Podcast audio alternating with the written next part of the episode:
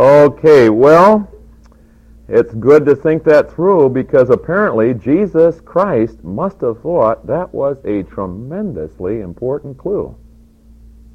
A new commandment I give to you. You love one another as I have loved you. For by this, by this, all men out there will know will know that you belong to me. You are my disciples. If you, my disciples, love each other. It's quality prioritizing for the brethren. Now, Jesus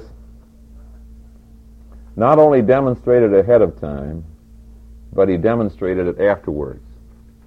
And I want us to uh, focus on this for these next few moments. Listen to verses 36 and following, or just verse 36 for right now. Here's Simon Peter's response Lord, where are you going?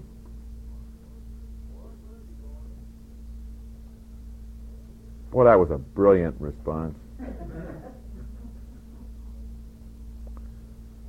now, not only was it insensitive and inappropriate, but it was stupid because he'd already told him twice before where I'm going, you can't go.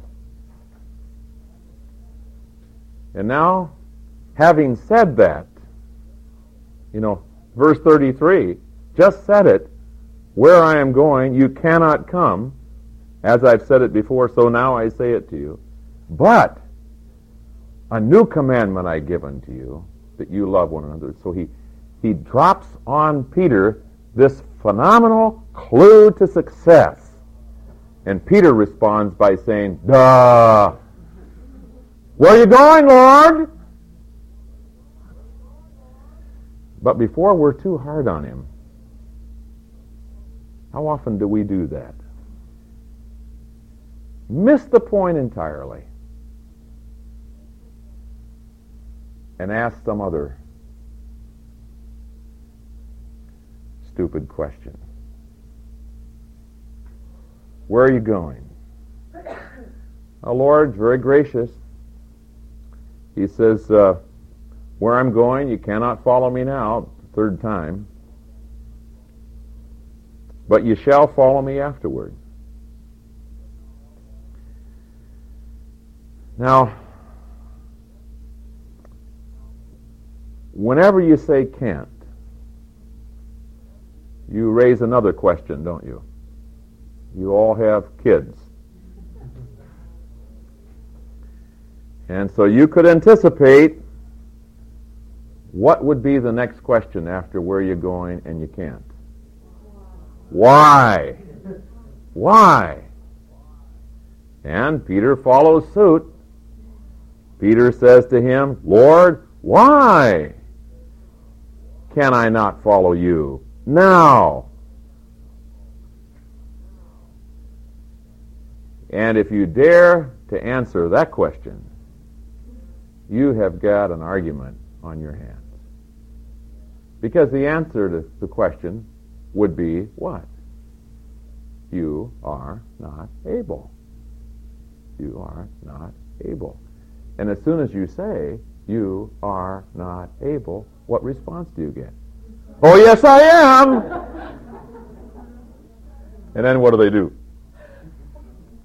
Flex their muscles. I can. I'm tough. Isn't that what Peter said? Look at it. I will lay down my life for you. How could you say such a thing, Lord? That I am not able. Well, I will tell you the measure of my commitment to you. I am so committed that I'll die for you.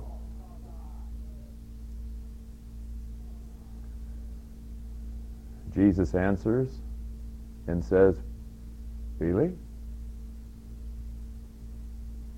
Will you? Will you lay down your life for my sake? Let me tell you, Peter, the truth from one who knows. Most assuredly, or in old King James English, verily, verily, I say unto you, the rooster shall not crow till you have denied me three times. Before this night is out, not only will you not have stayed by your commitment, but you will have denied that you even know me.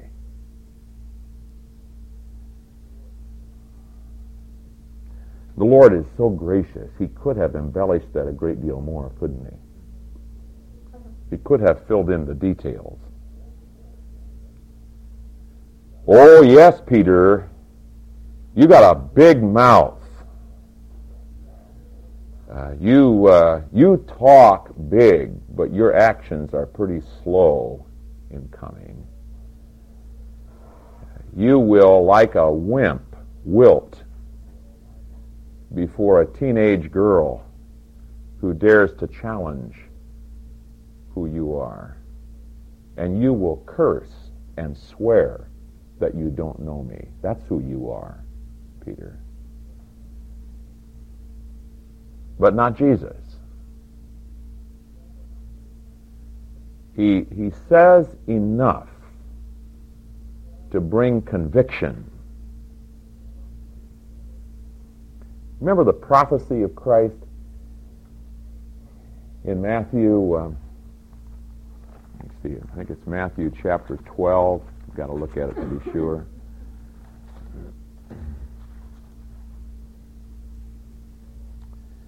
Yes, Matthew 12, 18 and following, quoting from Isaiah, Behold, my servant whom I have chosen, my beloved, in whom my soul is well pleased. I will put my spirit upon him, and he will declare justice to the Gentiles. He will not quarrel nor cry out, nor will anyone hear his voice in the streets. A bruised reed he will not break, and smoking flax he will not quench. A bruised reed he will not break. Smoking flax he will not quench. Uh, it's about to go out. He won't come and stomp on it and make sure it does. But rather, the smoking flax, he will come and fan it back into flame again.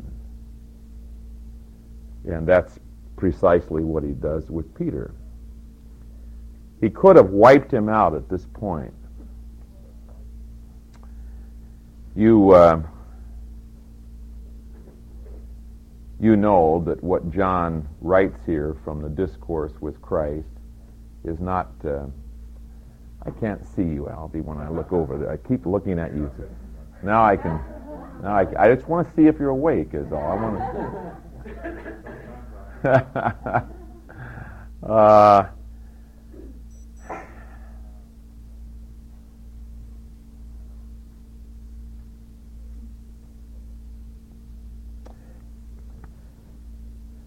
Most assuredly, I say to you, the rooster shall not crow till you have denied me three times. And the Lord proceeds to lift him up. I suggested to you that not all is here. To, to see that a little bit, just keep your finger there and turn back to Luke chapter 22.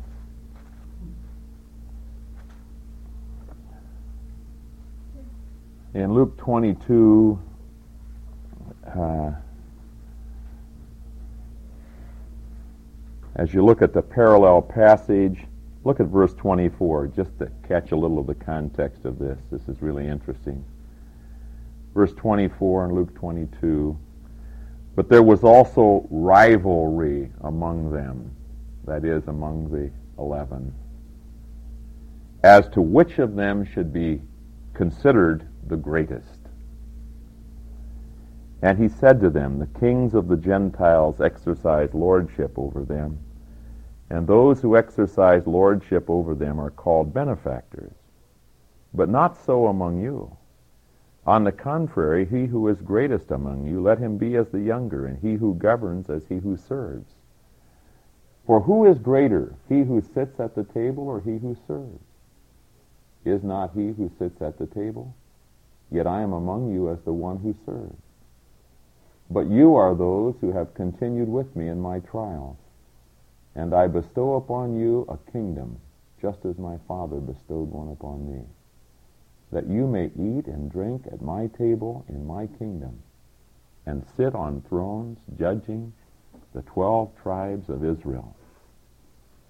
And the Lord said, Simon, Simon, indeed Satan has asked for you, that he may sift you as wheat. But I have prayed for you, that your faith should not fail. And when you have returned to me, or when you have been turned around, strengthen your brethren. But he said to him, here it is again, Lord, I am ready to go with you, both to prison and to death. Then he said, I tell you, Peter, the rooster will not crow this day before you will deny three times that you know me. So you have a little more there of what the Lord said to him in that little dialogue. But all very uplifting, isn't it? He's, uh, he's pointed. He, uh, he doesn't uh, shy away from the truth. He tells them the truth. Uh, he cares enough to confront.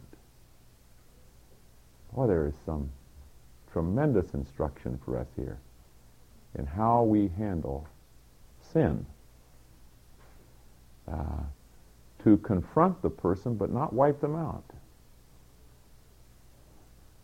To deal with truth. Uh, tremendous counseling procedure here in the way Jesus handles uh, Peter. Uh, let me take one other little digression for a moment. Um, there's a little apologetic value that you might see here if you can just reserve where we are. All of the accounts do not say the same thing. You've noticed that in part already. Turn to uh, Mark 14.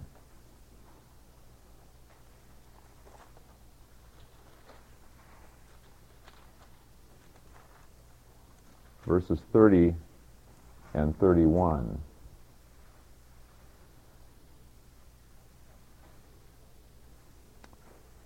Verse 30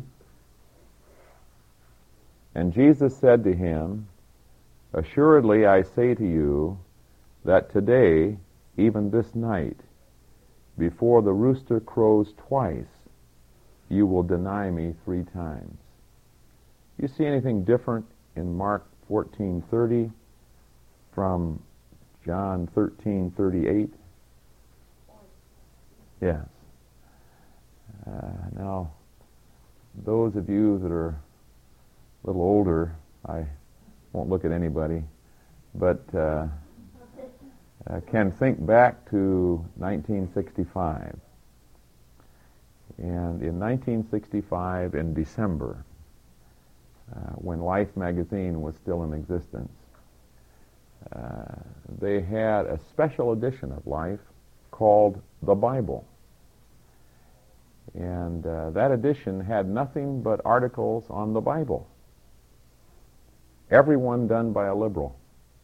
I thought that was very fair that they were representative in their selection. Uh, but one of the articles was on uh, the New Testament and the Gospels. And across the top of two pages, it says, the Gospels, in many and important details, are mutually contradictory. And uh, one of the key examples that it brought up was the denials of Peter. It says, one gospel says, before the cock crows, you will deny him three times. The other gospel says, before the cock crows twice, you shall deny him three times.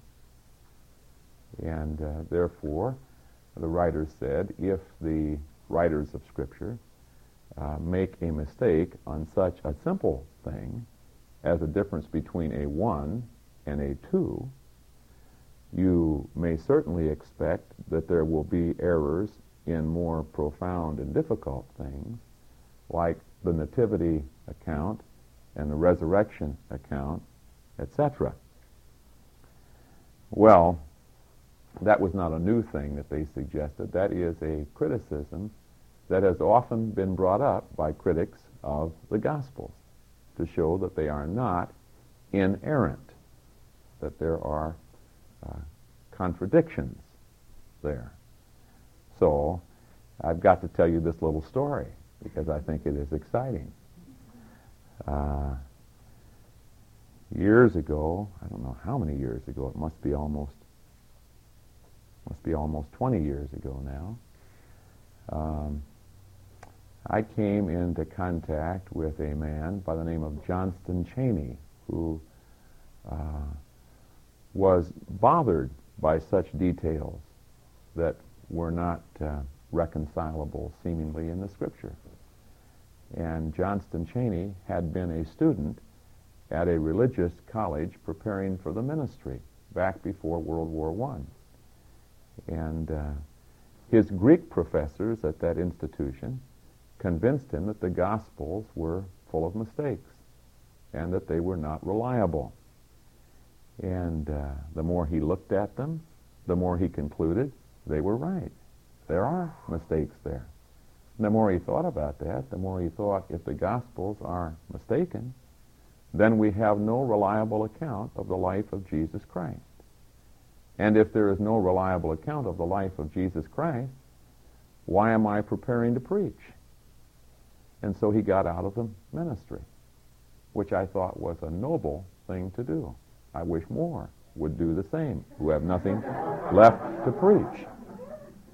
And uh, he went into World War I, and during the war, he was uh, convicted through the preaching of one Dr. W. B. Hinson, who was a well-known fundamentalist preacher in the Northwest at that time uh, for whom the Hinson Memorial Baptist Church is now named. And uh, he got his life right with the Lord, but after World War I, there were not the, uh, the benefits, the GI benefits that there were after World War II. And so now, with a wife and children, uh, he was uh, uh, not inclined to go back into the ministry, preparation for it. So he became a WearEver aluminum cookware salesman. Do you remember that, some of you? The kind that got all pitted and so forth? All right, we got it. And uh, so he was very successful at that and became the district manager for WearEver aluminum cookware and was moved from Portland to Oakland to uh, occupy that position. Well, he got down there, and in his middle 40s, he had uh, he was afflicted with a double case of tuberculosis that which was then called uh, pulmonary tuberculosis and also galloping consumption, from which there would not be any possible healing. And on his deathbed, he said to his wife, Would you bring me my Bible and a scissors and a scrapbook? He said, Before I die, I would like to try to reconcile some of those problems that were brought to my attention many, many years ago that I have since simply accepted by faith, but have not really worked out in my mind. And uh, so she did that. And that little deathbed hobby lasted for seven years in that deathbed.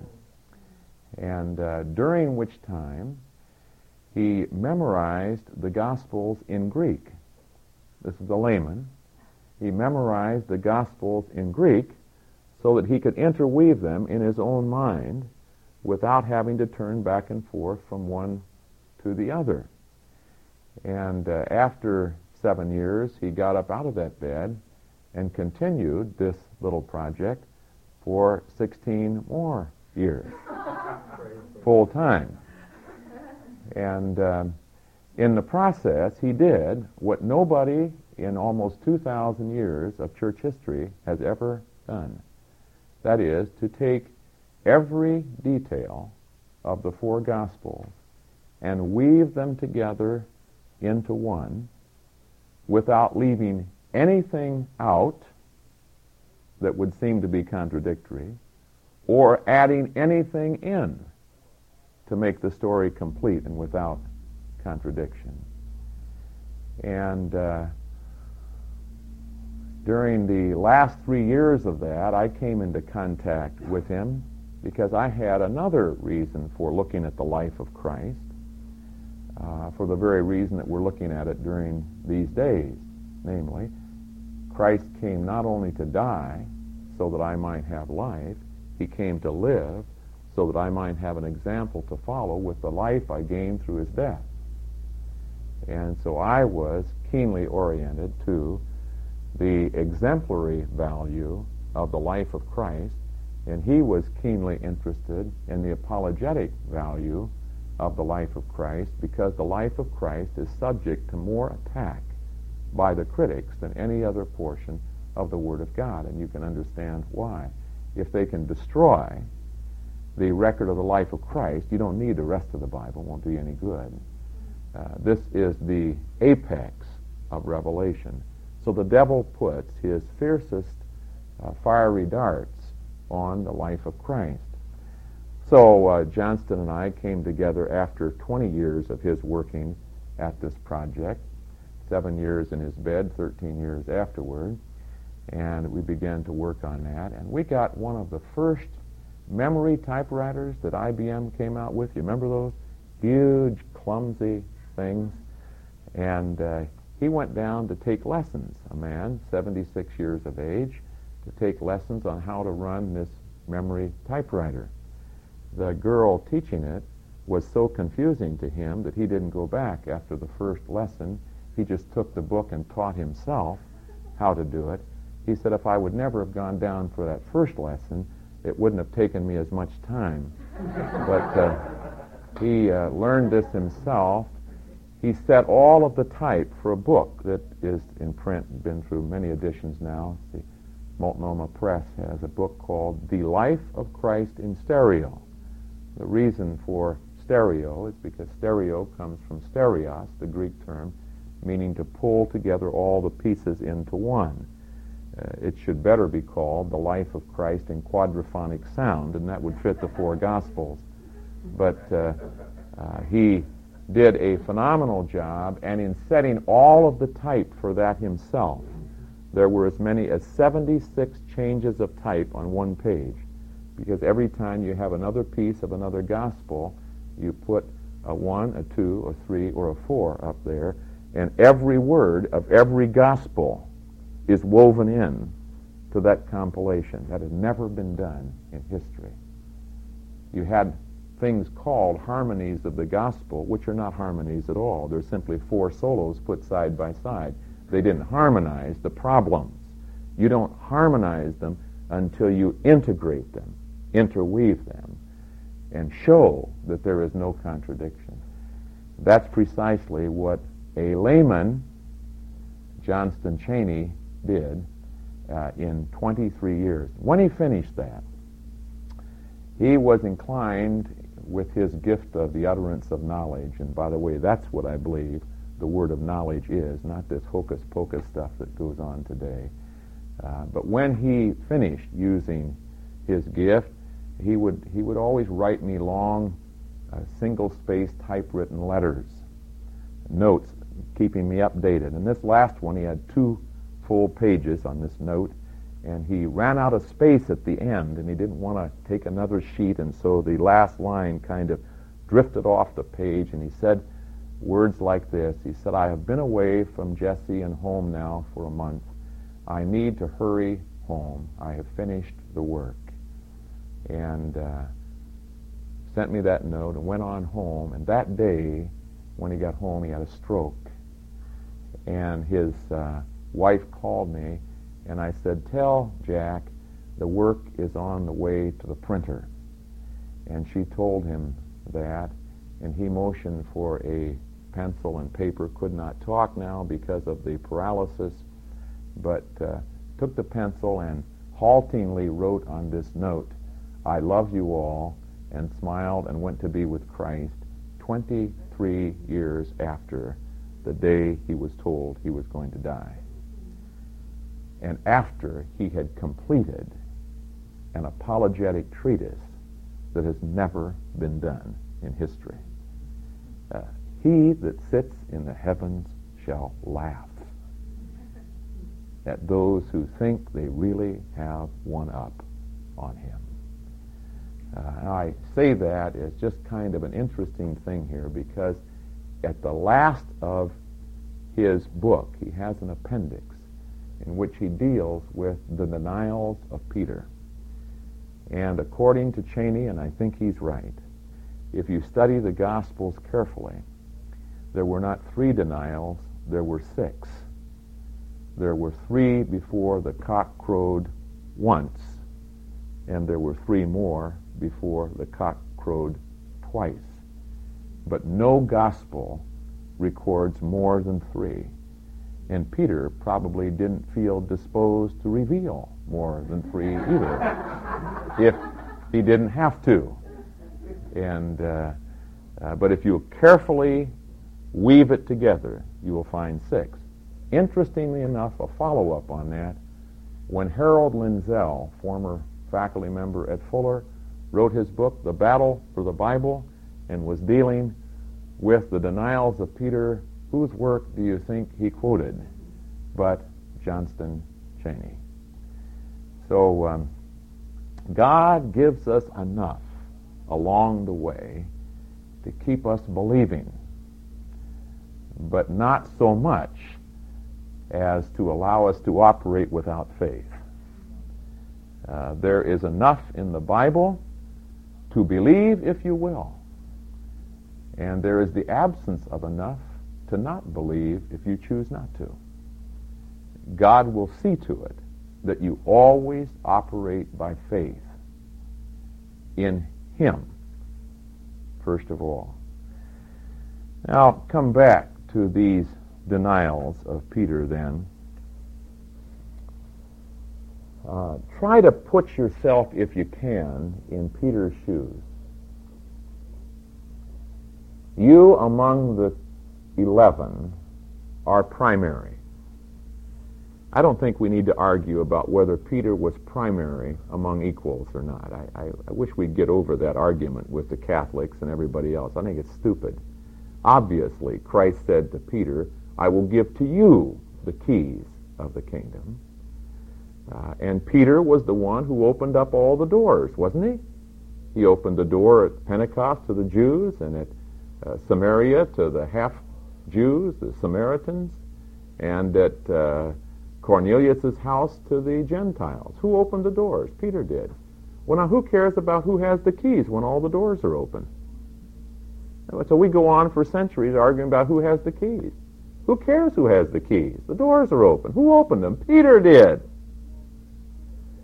Peter was the mouthpiece. Uh, Peter was the spokesman. Who preached the Pentecostal message in Acts chapter 2? Peter was a fine preacher. Peter was a great spokesman. And Peter was a bold man. He, you know, when, when he said, I'll, I'll die for you, that wasn't palaver. Uh, he was really ready to tackle the whole Roman army, which he proceeded to do in John 18. You stop to think about it. Uh, if a cohort came after you, 600 soldiers, would you tackle them? Plus all the other yo-yos who were coming with their lanterns and clubs.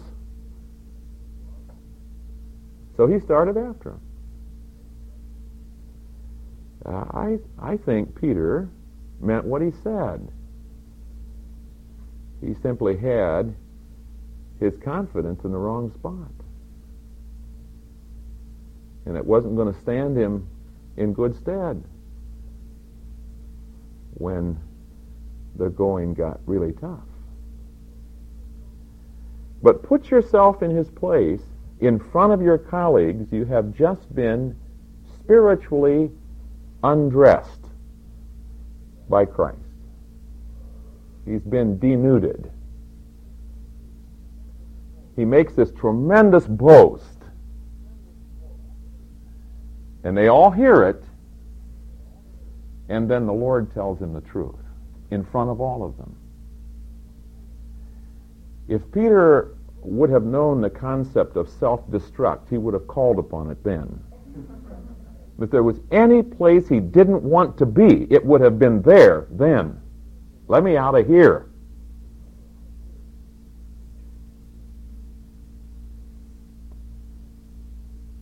Try to put yourself in that position.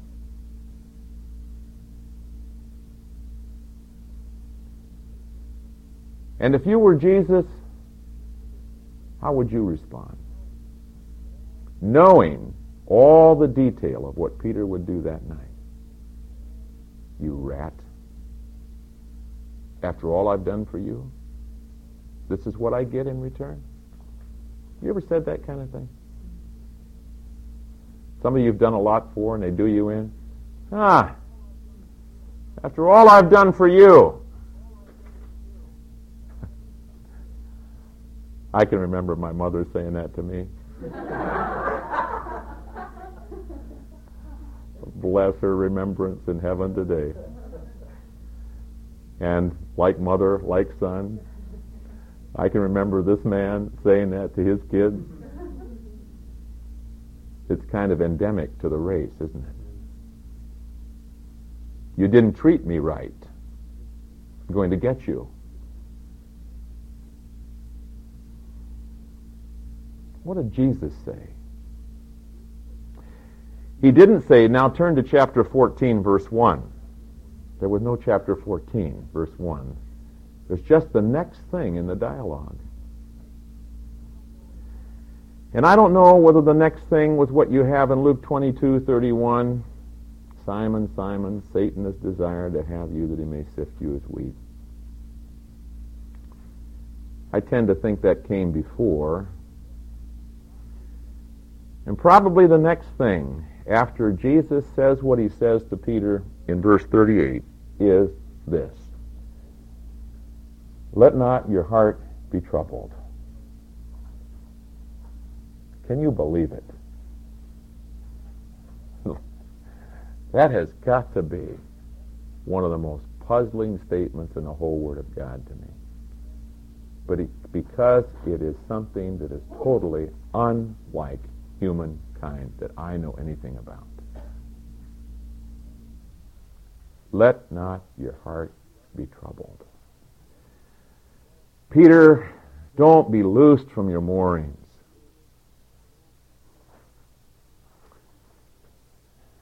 Your relationship to me doesn't hang on what you do.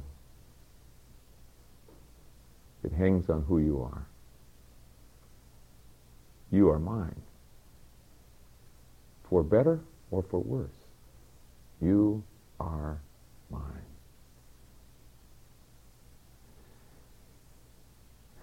There is a teaching going around today that really distresses me terribly. It's called Lordship Salvation. And instead of putting the emphasis on who you are, it puts the emphasis on what you do as the test of whether you are in or out. The more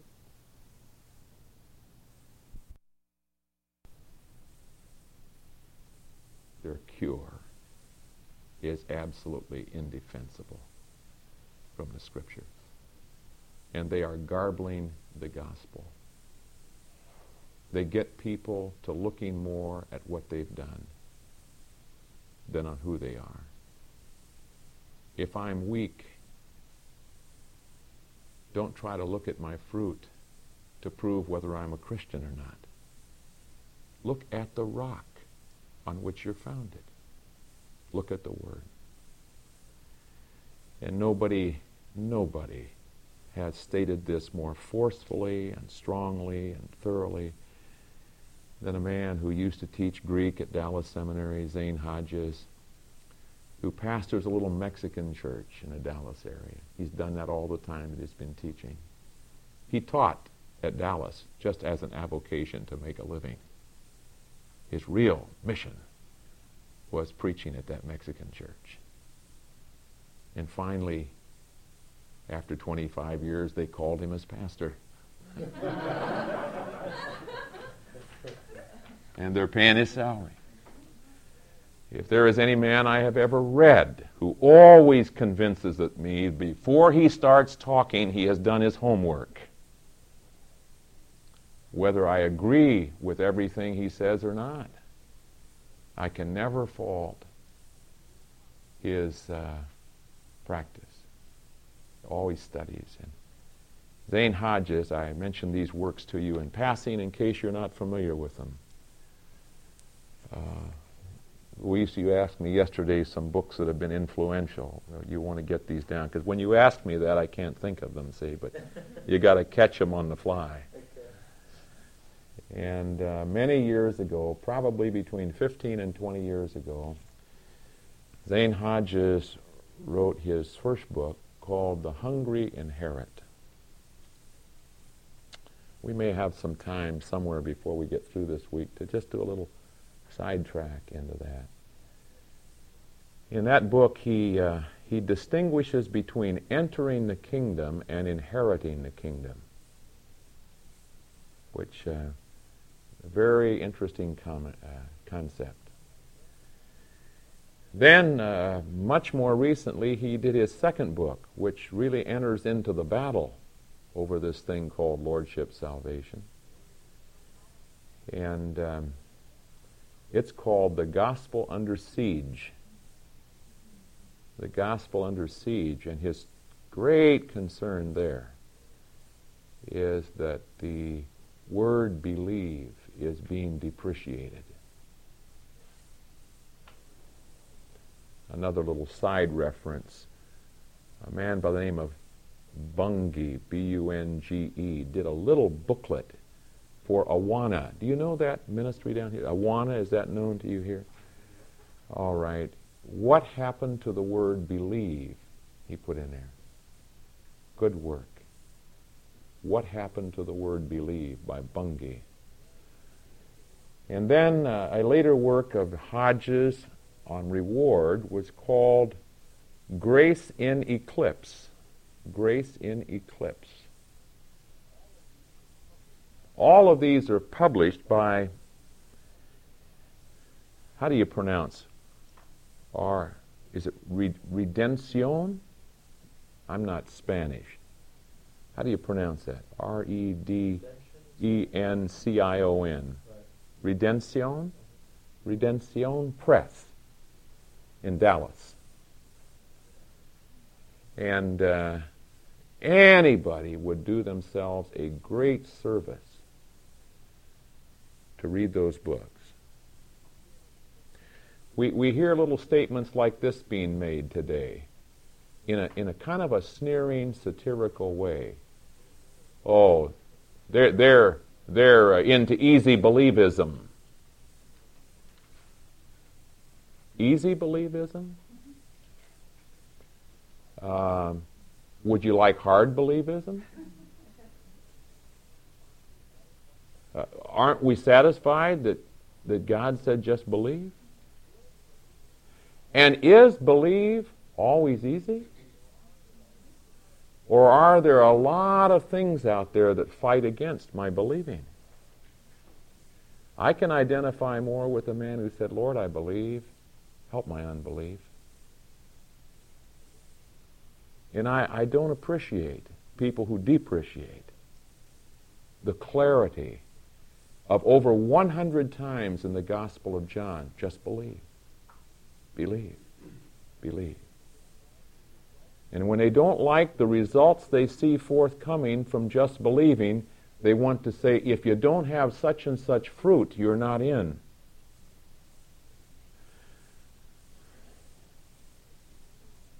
That isn't what Jesus said. It's amazing to me how they'll rip verses out of context, like, uh, by their fruits you shall know them, as though that's a, a verse for being a fruit inspector to tell whether other people are Christians or not. When in the passage it's talking about how you discern a false prophet. And you discern a false prophet by their fruits. Deuteronomy 13, Deuteronomy 18. But not a Christian. I know whether I belong to Christ or not by whether I have believed the gospel. And the moment I believe, that moment I receive eternal life. And from that moment on, God begins working on me as a son. Making a disciple out of me. And the two are not the same. And that's precisely what God the Son is doing here with Peter. He's a son. He belongs to Jesus, but he's weak. And I'll tell you, by his fruit, that night, nobody would conclude that he was a Christian. Would they? Cursing and swearing that he doesn't know Christ? Would you say, oh, there's a model Christian? By their fruits you shall know them. But Jesus didn't do that. This is amazing. Oh, that we caught this in our lives and practiced it. Let not your heart be troubled. Somebody does me in, let not your heart be troubled. See, that's what you were saying earlier. Let not your heart be troubled. How many times should I do that? Catch this one. Keep your finger there and look back at Luke 17. This is really funny, I tell you. In Luke chapter 17,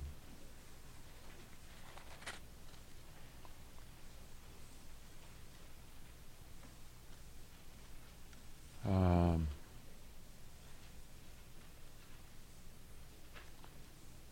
the verse that says, if a man sins against you, I'm, I'm, help me out, I'm trying to find it. There it is. Um, verse 3 Take heed to yourself. If your brother sins against you, rebuke him, and if he repents, forgive him. Now catch this next verse. And if he sins against you seven times in a day, and seven times in a day returns to you saying, I repent, you shall forgive him. Now, this is a powerful verse against those who want to make penance out of repentance. That's the Catholic doctrine. And it's happening in Protestantism today by voices that are very prominent on the radio. Repentance is not penance. Repentance, to change the mind, metanoeo, to have an afterthought, is a genuine change of mind. Now, if repentance is fruit, you tell me how in the world this man could have had fruit of repentance seven times in one day. Would you have time to test his fruit? Yes, he comes to you, think it through, at 9.30 and says, I'm sorry, I, I, repent, I repent. You rebuked him, he repents. At 11:30 he comes and does the same thing. At 12:15 the same thing. At 1:45 the same thing. At 2:10 the same thing. Really? I think Christ is driving it home very clearly. Uh, have you ever been caught saying, hey, buddy, this isn't the first time you've done this? The second, you've had it. What's Christ say? Seven times, doesn't he? In fact, do you remember how many more he says in Matthew 18? It was Peter who said seven times, wasn't it? Peter was stretching all of his Jewish grace at that point. Lord, how often shall my brother sin against me and I forgive him? Till seven times? Don't belittle him. That was magnanimous. Jesus says, Oh, Peter, not till seven times. You take your number of perfection, Peter, and you multiply it by your number of completion if you're going to get in this numbers game.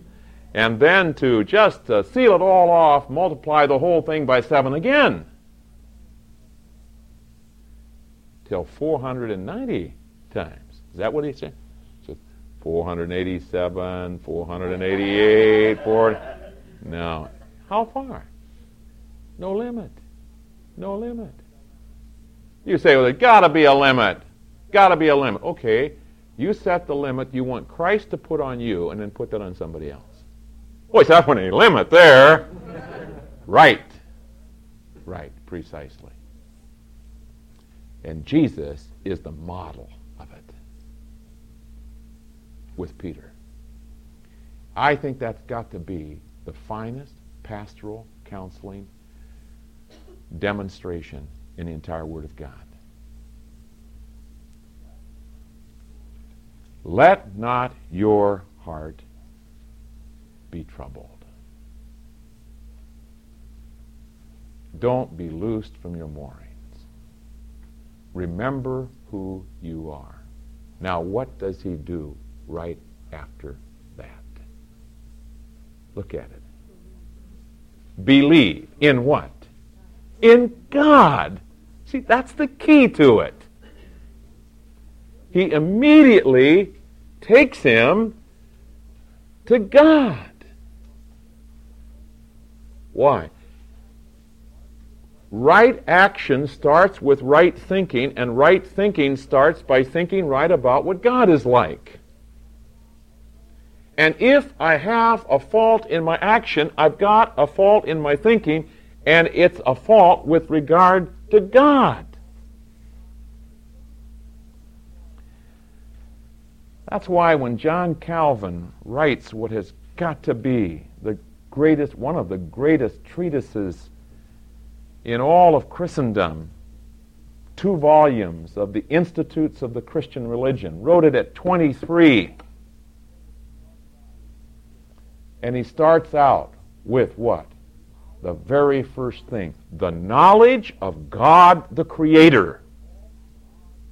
That's where it all starts who is God. And if somehow I'm faltering, my problem is not that I need to whip up enthusiasm or change my circumstances. My problem is that I need to understand my God. Because you cannot intimidate a person who knows what their God is like. You can't do it. Did I refer earlier yesterday to Joseph Tson? Did I mention that name to you? Let me conclude this section with a, a little story here because it's so fantastic. Some of the most vital Christianity today is behind the Iron Curtain. And uh, the greatest churches in Europe are behind the Iron Curtain. And one of those churches is the Second Baptist Church in Oradea, Romania. Some of you may remember two years ago that Billy Graham preached there for the first time in Romania. He preached the Second Baptist Church. The church seats 800 people. The church regularly has in attendance 2,500 people. They don't sit. They stand shoulder to shoulder for the whole service. When Billy Graham was there, they not only had 2,500 on the inside, they had 40,000 on the outside listening through megaphones, for which the church was fined $7,000. Well, what brought about that church? Years ago, through the ministry of one Richard Wurmbrand. Do you know that name? When, oh my, when I went back to Portland, I think, he first came to America. Richard Wurmbrand was a Lutheran pastor who, for his faith, spent 14 years, two consecutive seven year terms, in solitary confinement, 30 feet, feet under the ground, no windows. The only conversation they had with one another was tapping sermons in Morse code on the wall to one another. Richard Wurmbrand is now in America, but one of the men that was influenced by Wurmbrand's ministry was Josef Tson as a little boy. He received Jesus Christ as his Savior in that communist land. He was regularly intimidated by that. When he became a young man, he gave his life for Christian service he was able to get out of Romania to go to Oxford for his seminary training. The man was brilliant, articulate, uh, spoke flawless English. When he got through, he could have gone to any pastorate in the world he wanted to go to. But he decided to go back to his people in Romania. They told him he was crazy. Why would you go back there? You'll just be persecuted. He said, They're my people. So he went back and began teaching at Bucharest. The Baptist Seminary in Bucharest allows five students a year for the whole nation of 22 million people. Five students. And they're carefully chosen by the authorities. They let Tson come and preach and teach for a little while, but he hadn't been teaching for long until they realized they didn't want him there. He didn't fit their governmental stripe. And so they sent him out to pasture in Oradea. And in the last five years of his ministry in Oradea, he personally led almost 900 people to faith in Jesus Christ. The authorities were angry. They tried to intimidate him in every way possible. They harassed his kids in school until they tried to make nervous wrecks out of them. They harassed his wife in the supermarket when she would go to the store. They harassed his doctor Anybody that had anything to do with him, they made life miserable for him. Other than just frontally attacking him because they didn't want to do that and lose their most favored nation status with the United States. And they, when they couldn't do that, they, the interrogator finally came to him and told him that they were going to kill him. Here's the reason for saying this. Here is Tson's response to his interrogator. He said, Ah, let me explain to you what you are about to do. He said, I have preached all over this land of 22 million people. And my messages are on tapes. And those people have those messages. And when they learn that you have killed me, they will listen with greater care to those messages that they have. And the Spirit of God will use that to convict them. And they will believe and they will be saved. And you will give me my ultimate victory. I thank you. I thank you, he said. And the interrogator was livid and ordered him to go home. Two days later, they came, the assistant to the interrogator came to his home and said, Joseph, Joseph, do you know what they have decided? They refuse to kill you. Even if you want to be killed, they will not kill you because they will not give you your ultimate victory. And Tson said, Can you beat that? All these years I've been seeking to save my life and in danger of losing it. And now, when I'm ready to give my life, God keeps giving it back to me again. He said, Seems like I've read that someplace before. Let's pray. Father, thank you for the testimony of others that have gone before us. And thank you preeminently for the demonstration of Jesus Christ, who in an absolutely unique way portrayed for us what forgiveness is really like, especially toward those who were in Him. Help us, Lord, to learn from the example of Christ. In His name we pray.